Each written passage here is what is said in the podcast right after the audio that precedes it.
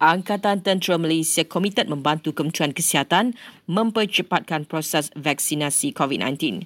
Ujar Menteri Kanan Keselamatan Datuk Ismail Sabri Yaakob, ia termasuklah kawasan pedalaman yang suka dimasuki oleh kenderaan biasa. Setengah tempat di mungkin di Sabah Sarawak tidak ada akses pun untuk masuk ke kawasan mereka.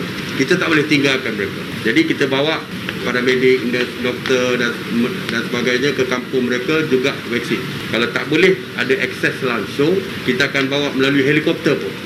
Kerajaan juga menyasarkan kadar pemberian vaksin mampu melebihi 300 ribu orang sehari mulai Ogos. Menurut Menteri Penyelaras Program Imunisasi COVID-19 Kebangsaan, sasaran itu mampu dicapai jika vaksin yang dijanjikan tiba mengikut jadual.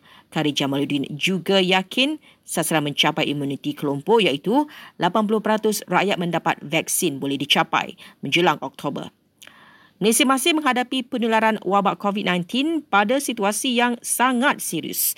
Kementerian Kesihatan menegaskan kes boleh kembali melonjak dan kapasiti hospital akan semakin meruncing jika semua pihak alpa.